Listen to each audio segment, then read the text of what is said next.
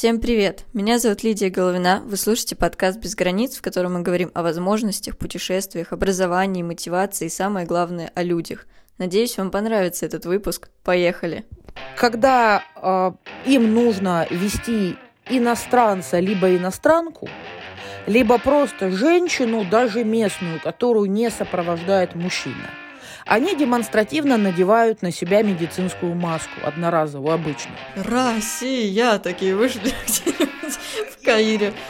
Все те права человека, о которых мы говорим, они права только на Западе, на Востоке, это привилегия. Нереально вкусный кебаб случайно там в какой-то лавке в подворотне нашел. Поехали быстрее, муж, муж меня убьет, если я задержусь где-нибудь.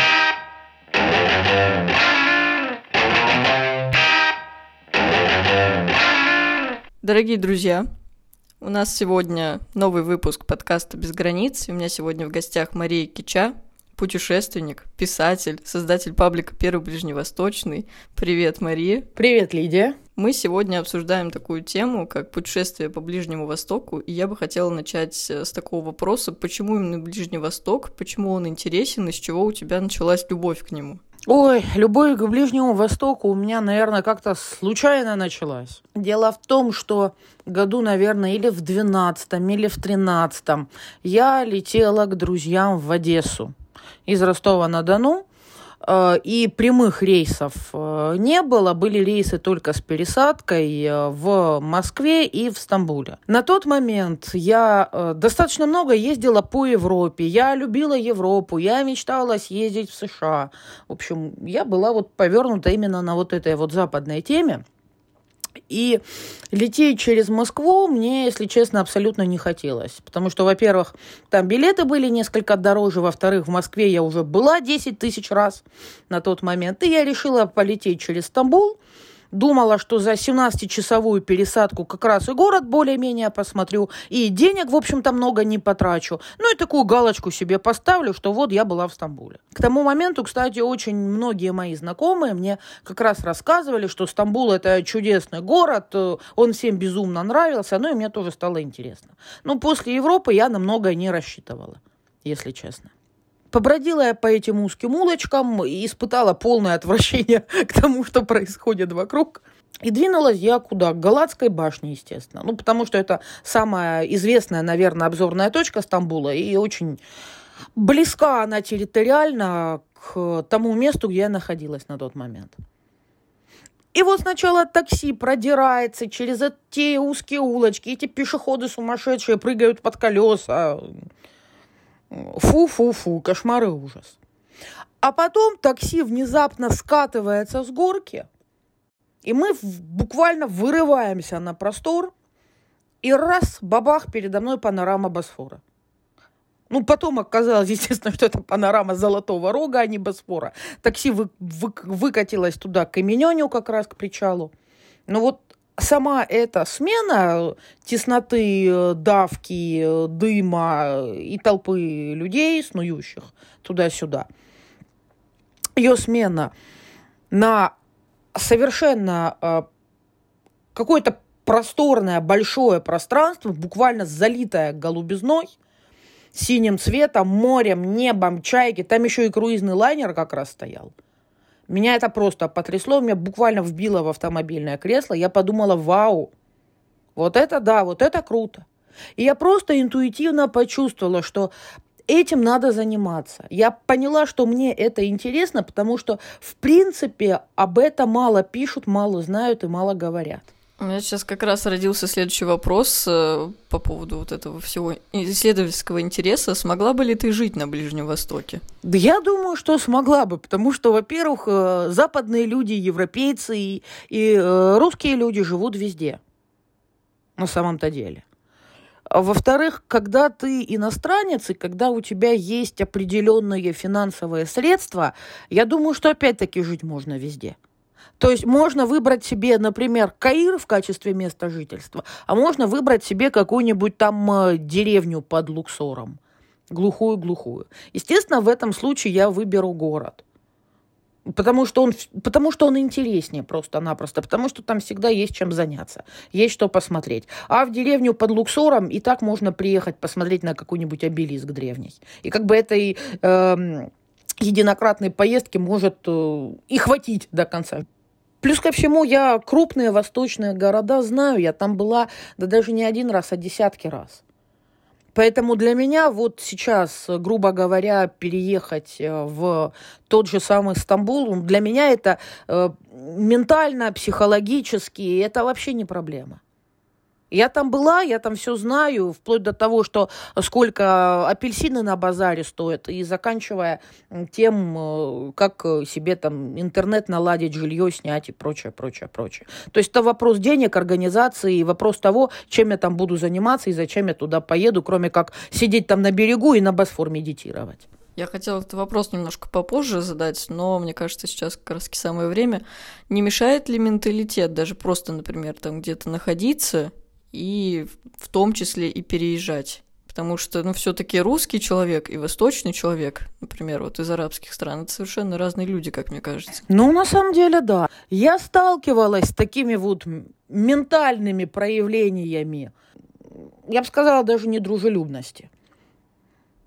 Например, Диарбекир – город э, в Турции, город, который неофициально считается и называется курдской столицей Турции.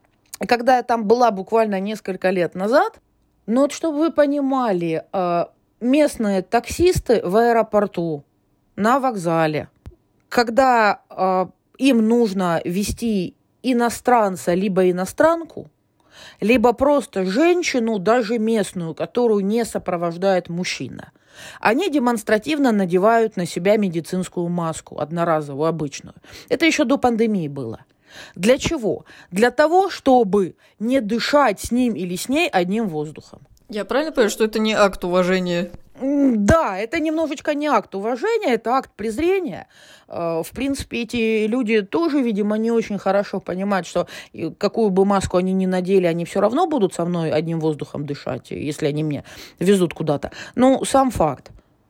К ним подходит э, самая обычная девушка, отнюдь не в стрингах и в купальнике там или в короткой юбке. То есть просто в самых обычных джинсах, в самой обычной футболке. По-турецки с ними здоровается, абсолютно вежливо говорит, отвезите меня, пожалуйста, туда-то. И в ответ получает вот это вот.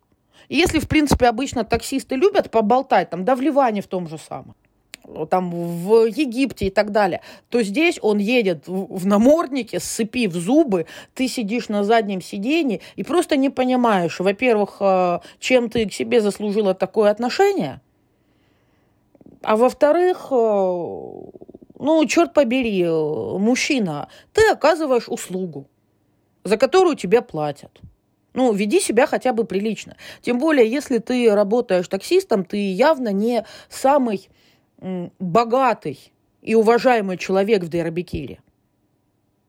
Ну, вот и все. Как бы просто относись к людям по-человечески.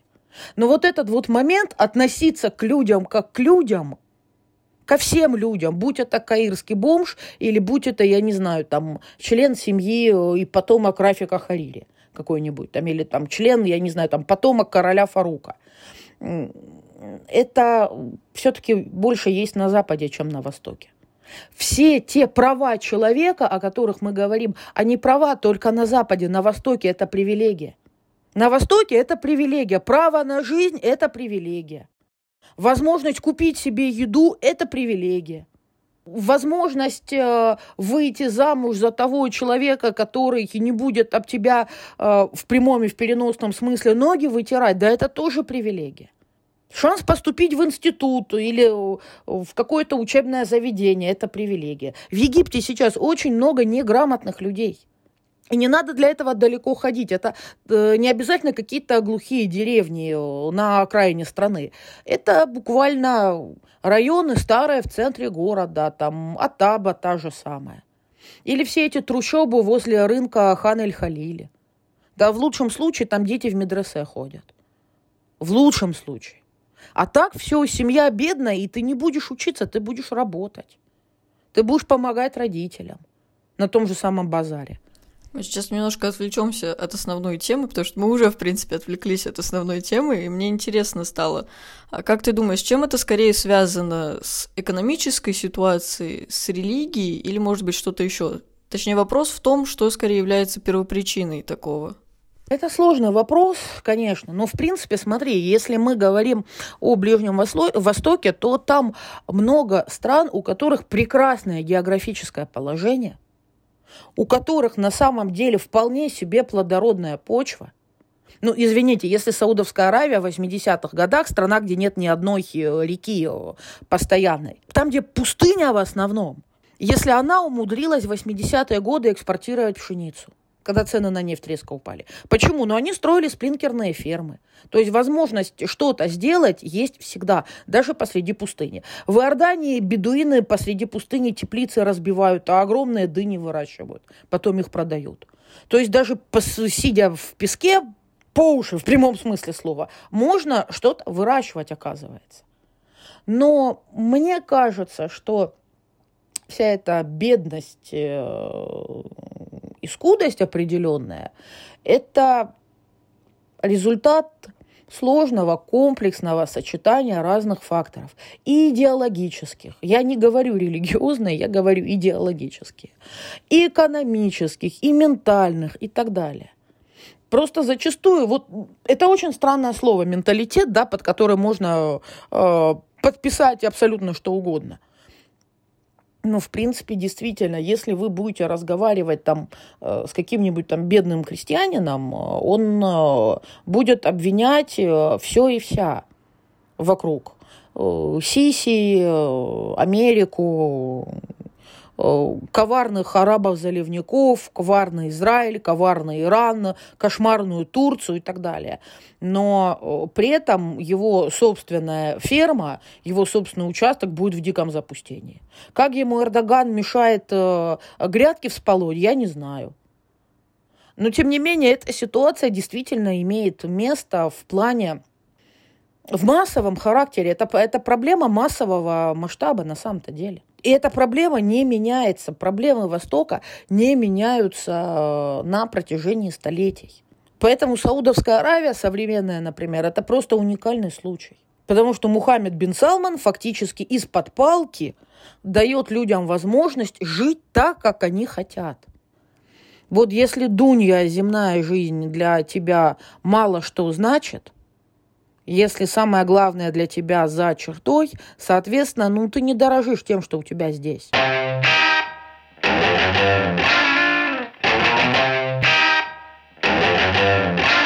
Возвращаемся к основной теме этого эпизода. Давай поговорим о том, где ты вообще была, в каких странах и в каких городах. Так, на Востоке я была практически везде, кроме э, Йемена, Кувейта и Ливии.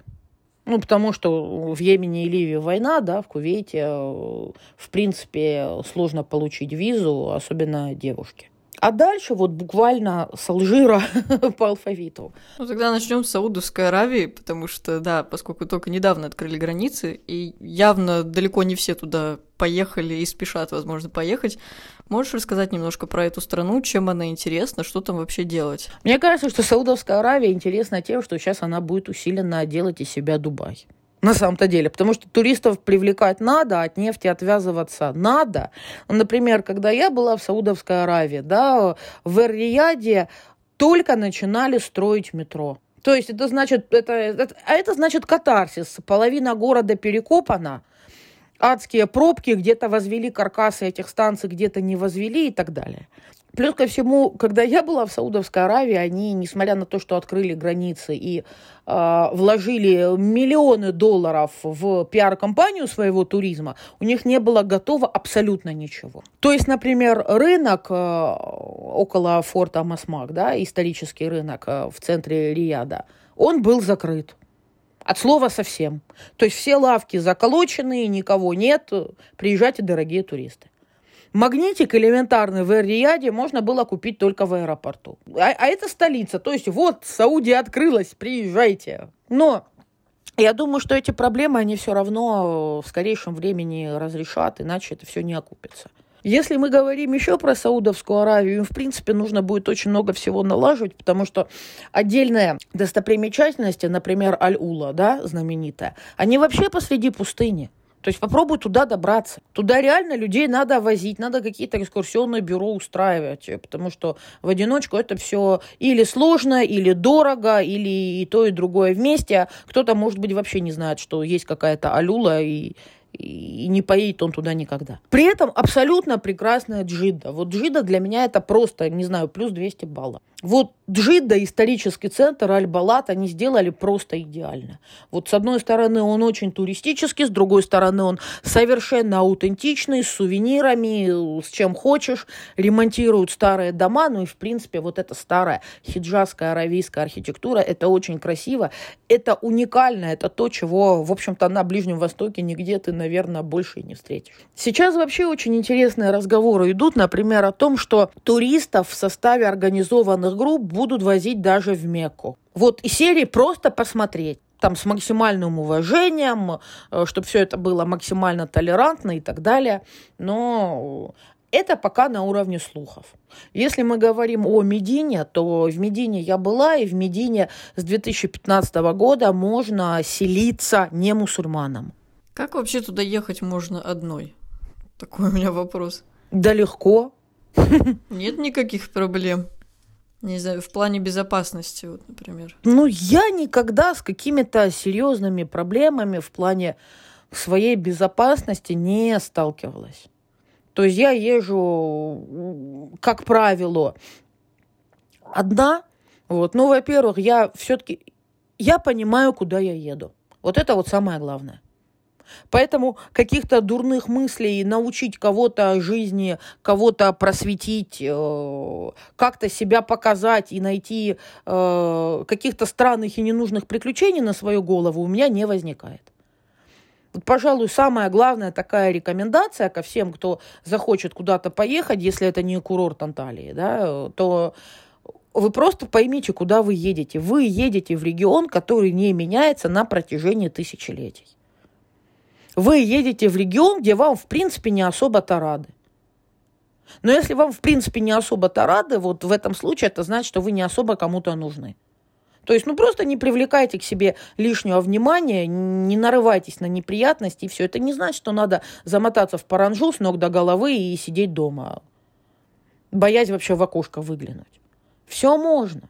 И в некоторых случаях паспорт иностранного государства вас действительно может уберечь там, от каких-то проблем с полицией там, или чего-то подобного. Иногда можно просто притвориться глупым туристом, который просто не понял, куда он попал, он вообще не знал, и, и все, и до свидания, меня тут уже нет. Ну, про советы путешествиям, кстати, мы чуть попозже еще поговорим более подробно. Вопрос, который мучил меня на протяжении двух лет, или сколько уже, два с половиной. Извините, я мысленно еще в 2020 живу. Для тех, кто не знает, то есть для всех слушателей, объясняю, мы познакомились вообще в Ливане – а Ливан находится рядом с Сирией. И однажды некая группа людей, в том числе и Мария, решили поехать в Сирию. Расскажи, что вы там делали вообще? Нет, ну в Сирию мы ездили, да, несколько раз, получилось так. Просто, я не знаю, как-то стихийно из Сирии. А, Ливан, а, тут же рядом Сирия, а, поехали. Вот и все. Сначала, сначала махнули в Дамаск. Следующая поездка была в Крак-де-Шевалье.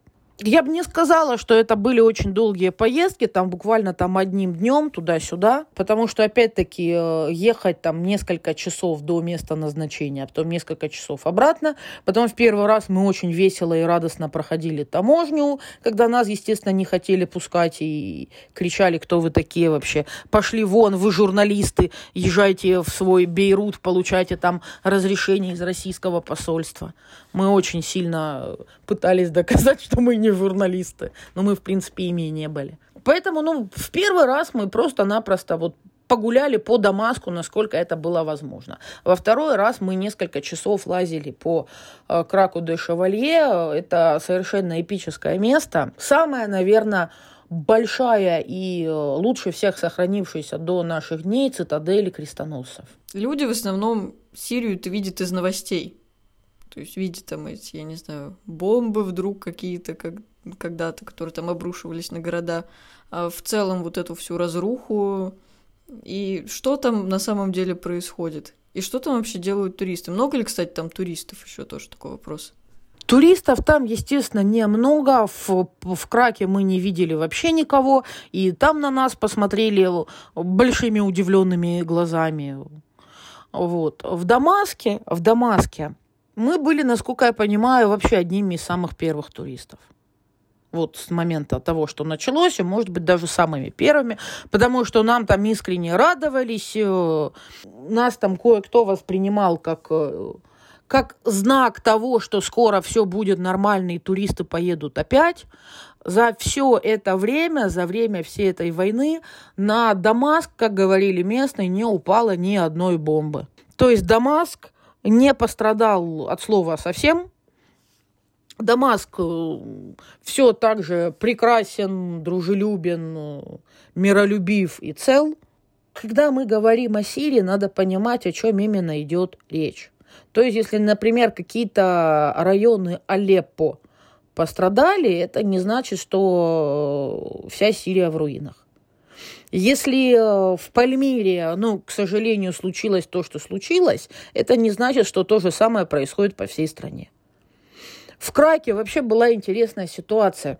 Там сам замок стоит на холме, э, и на склонах холма была деревня. Почему была? Потому что на тот момент, когда мы туда приехали, э, стояли только остовы домов.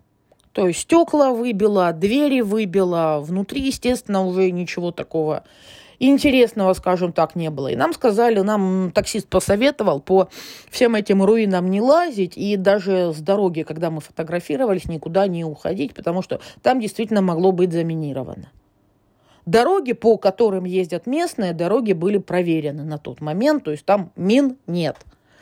Отклоняться с этих дорог было чревато известными последствиями, и мы, естественно, старались глупостей не делать никаких ради красивой фоточки. Но в то же время, в то же время, вот с одной стороны, эта деревня попала под обстрел, ну, как нам рассказывали, местные знали об этом заранее, поэтому они просто собрались и ушли.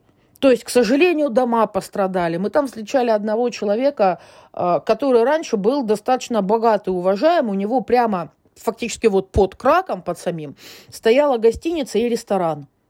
Он владел и первым, и вторым. Потом он, кстати, замечательный человек, он довольно хорошо говорил по-английски, и, в принципе, по нему было видно, что он абсолютно нормальный, образованный, цивилизованный, ну, и, в принципе, он был богат когда все это произошло, он потерял на минуточку бизнес. Чем он занимался, когда мы с ним познакомились? Он в подвал э, своей, э, в подвал того, что осталось от его гостиницы, притаскивал какие-то ящики там с чипсами, с водой и так далее. Почему? Потому что люди постепенно решили возвращаться, и он решил открыть первый магазин в этой деревне. То есть он все равно как-то пытался на тот момент э, подняться – это то, что было, то, что мы наблюдали на склонах холма. Внизу, прямо под этим холмом, одна деревня, вторая деревня, дети, козы, куры, целые дома, жизнь кипит, все хорошо. То есть это буквально одна локация, да, и ее окрестности. И настолько все по-разному. Я правильно помню, что ты знаешь турецкий язык? Да. И ты учила арабский язык. Насколько помогает знание языка на Ближнем Востоке? Помогает. Помогает и помогает достаточно сильно, если честно. Потому что большая часть Ближнего Востока по-английски, естественно, не говорит. Знание языка позволяет, во-первых, чувствовать себя более уверенно, во-вторых, понимать, что происходит вокруг, во-вторых, да элементарно, вот э, вам надо, например, из Каира поехать в Александрию. Вы покупаете там или билет на э, ЖД вокзале на Рамзесе, либо покупаете билет на автовокзале. Если вы не знаете английского языка, вы его не, э, если вы не знаете арабского языка, вы его не купите. Потому что там нужно проговаривать какие-то штуки вроде времени, даты и так далее. Шансов, что к тебе подойдет кто-то англоговорящий, и он тебе поможет купить этот злосчастный билет, на самом деле весьма и весьма невелики. Господи, такой стресс, я сейчас думаю об этом, как? Какой ужас. И числительные еще в арабском не самые простые. Ну, да. Плюс ко всему э, диалекты, диалекты, которые есть все равно, диалекты могучие арабского языка. Ну, там, там очень много каких-то местных приколов. Например, я там э, ходила в футболке с надписью «Дубай». И все почему-то думали в том же самом Игдыре, в том же самом там э, Дугубаезете, что я из Дубая. Ну, ну, не, ну как бы не это. То есть кто-то там действительно там кричал, о, ты арабка из Дубая. Ну, как бы я и арабка из Дубая. Ну, где мы? Вот где просто? Что происходит? Как вообще знание языка влияет в плане отношения с местными? То есть ты там говоришь, например, Мархаба вместо Hi guys. Да-да-да. Oh, я I don't speak фусха. Да-да-да. Да. Ой, на самом деле влияет, потому что, во-первых, они очень сильно удивляются все-таки. Но это мы не про Бейрут сейчас говорим, да, и, по крайней мере, не про центр там Бейрута. Во-первых, они сильно удивляются, потому что как, что, откуда, что случилось. А во-вторых, это все равно пусть и маленький, но плюсик безопасности, потому что они начинают думать, что ты здесь живешь, работаешь, ты замужем за местным, и как бы, если что, тебя лучше не трогать, потому что мало ли. То есть, на самом деле, в любом случае о себе, в принципе, надо рассказывать как можно меньше. Замужем, замужем, сколько детей? Четверо детей. Поехали быстрее, муж, муж меня убьет, если я задержусь где-нибудь.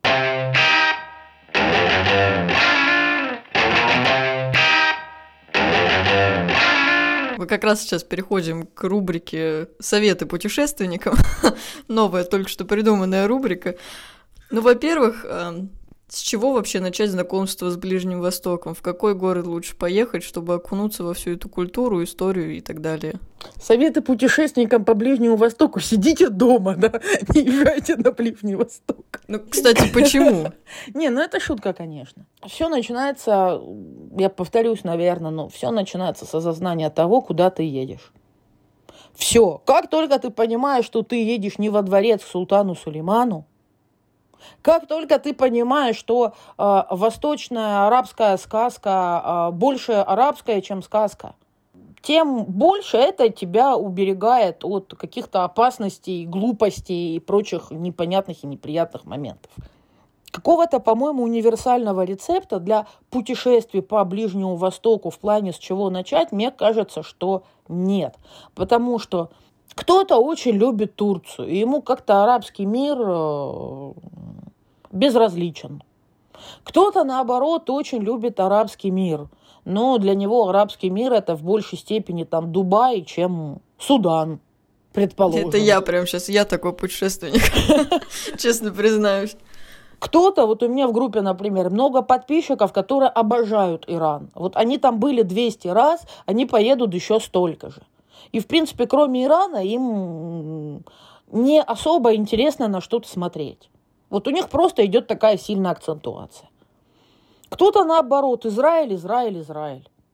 То есть у всех это по-разному. Ближний Восток, он, скажем так, он на карте только довольно маленький. На самом деле, когда ты начинаешь по нему лазить, он огромный. Я в Египте была, наверное, больше 50 раз. И я не могу сказать, что я была везде, и я видела все. То есть все равно там есть какой-нибудь там условный саркофаг, э, о существовании которого я не подозреваю и даже мимо не проезжала. Поэтому надо просто понимать, что тебе больше нужно, что тебе больше интересно, и опять-таки, зачем ты туда едешь. Шопинг это одно, лечение это другое, море это третье. Природа это четвертое. Можно вон и винный тур съездить в тот же Ливан, да на здоровье. Это мне тоже нравится. Простите меня все арабы. Смотри, вот есть, в принципе, такие, скажем так, туристические места. Стамбул, тот же, Тегеран, тоже наверняка очень туристическое место, Дубай и так далее. Есть ли какие-то достаточно неочевидные города, локации, где ты была, где тебе очень понравилось, и ты бы посоветовал туда съездить? Да, есть такое, конечно. Во-первых, это Джидда. Джидда, One Love, Саудовская Аравия. Все, что касается Ирана, Исфахан, Шираз, но они достаточно туристические, но они от этого менее прекрасными не становятся. Если мы говорим о Египте, то это Каир, помимо пирамид, э, исламский Каир, вот его фатимидская часть, это вот просто масси. Вот это просто для меня строго обязательно. И Асуан. Это самая южная часть Египта, но там потрясающий Нил. Это прекрасный такой благополучный город, там очень прикольная, цветная, интересная нубийская деревня. Потом опять-таки Марокко, ну в первую очередь имперские города Марокко. Тунис опять, ну в плане в городском в плане историческом, потому что там, ну, Хамамет это, конечно, прекрасно, там или Джерба, но опять-таки это все-таки больше курорты. Мне просто, мне просто пляжный отдых не интересен. Мне обязательно нравится где-то ходить, что-то смотреть э, и так далее.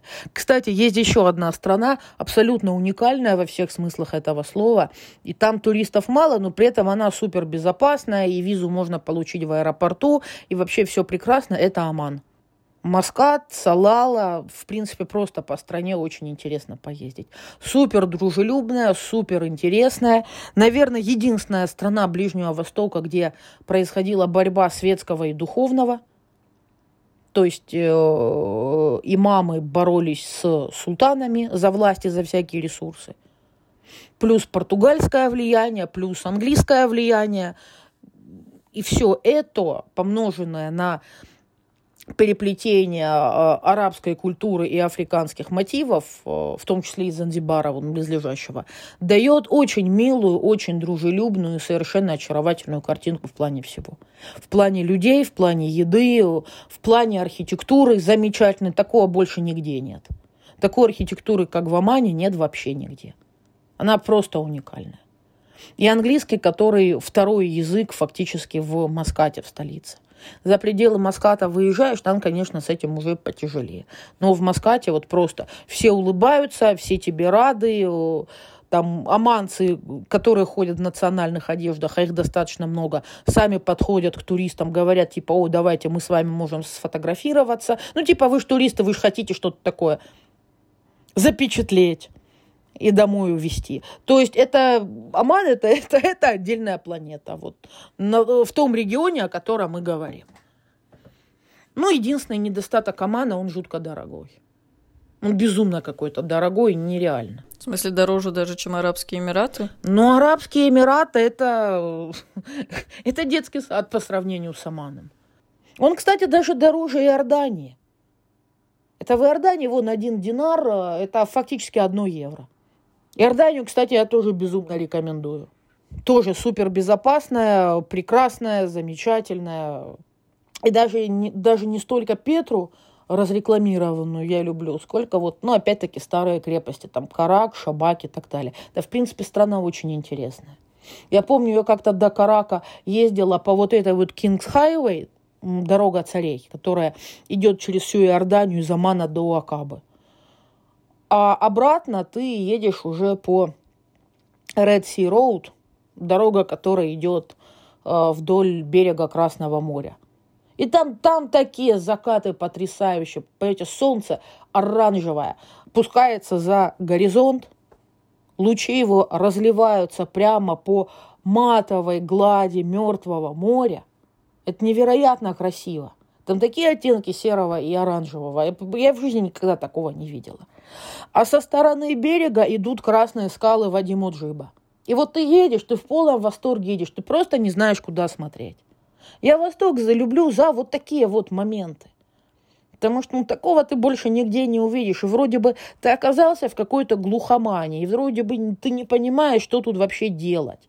И тебя никто не понимает, и зачем ты сюда вообще приехал. А потом вот что-то такое происходит, я не знаю, то ли Марс на небе близко показался, то ли, я не знаю, ты там какой-нибудь нереально вкусный кебаб случайно там в какой-то лавке в подворотне нашел. И ты просто сидишь, думаешь, как хорошо, как замечательно, жизнь прекрасна. Ты весь подкаст говорила такую фразу, что когда вы едете на Ближний Восток, надо понимать, в общем-то, куда вы едете. Поэтому можешь ли дать какие-то советы, что не надо делать, прям точно не надо, когда ты едешь на Ближний Восток? Можно там, например, даже отдельно по странам, например, вот если едешь там в Египет, вот вот это вот не надо делать. Mm. Ну, универсальный совет – это, не знаю, там, не ходить по, по центру города и вообще по городу в стрингах и не пить там алкоголь из горла сразу вот так вот. Ну, потому что это, в принципе, даже не культурно. Россия такие вышли. Да, Тагил, да, из вот этого вот. Советы по поведению, наверное, такие же, как и везде. То есть, ну, просто вести себя отли... обычно, ну, просто, просто адекватно. Чего нельзя делать вот совсем? Да того же, наверное, что и везде. Там приставать к людям, проявлять агрессию, пытаться там кого-то обмануть. Вот чего, кстати, сто процентов нельзя делать, когда ты хочешь себе что-то купить. Это торговаться, но потом передумывать и не покупать. Вот это просто нож в сердце продавцу. Если мы говорим о женщинах, то когда вы едете там в такси там или где-то, ну, в такси в основном, да, не садитесь на сиденье рядом с водителем, лучше садитесь на заднее сиденье. Занимайте его. Потому что может быть такое, что водитель это воспримет, ну, скажем так, как приглашение. Точно так же, как знак согласия и особого расположения, многие воспринимают обычную улыбку. То есть у вас просто хорошее настроение, вы идете по улице, вам какой-нибудь там местный улыбнулся, вы ему улыбнулись в ответ, и, и с этого момента он может, скажем так, вас преследовать достаточно долго. Он просто ходить там, ходить за вами, там что-то там пытаться э, назначить там какое-то место встречи и так далее. Ну, просто потому что значение мимических, да, каких-то знаков, оно читается по-разному. Точно так же, как люди тактильные должны понимать, что просто э, там сразу кидаться, там обнимать своего нового знакомого, особенно другого пола, это тоже, ну, не очень правильно, скажем так. Но опять-таки люди разные, места разные. И где-то не принято, когда мужчина спрашивает у своего друга о здоровье его жены, а где-то, я не знаю, там компания мальчиков и девочек может спокойно, спокойно пообниматься перед тем, как э, идти по домам после прогулки совместной. Я думаю, мы на этом закончим. Спасибо тебе большое за эту беседу. Я надеюсь, mm, наши слушатели тебе. захотели сейчас поехать. Сейчас, прямо сейчас все едем на Ближний Восток, потому что в Англию, например, сейчас никак, в Европу никак. Поэтому можно спокойно следовать Ближний Восток, тем более он оказался, и в принципе он и есть достаточно интересным. Я надеюсь, вы это поняли после этого выпуска. Поэтому спасибо тебе большое. Спасибо тебе большое, что позвала. Ура! Спасибо нашим слушателям. Всем пока.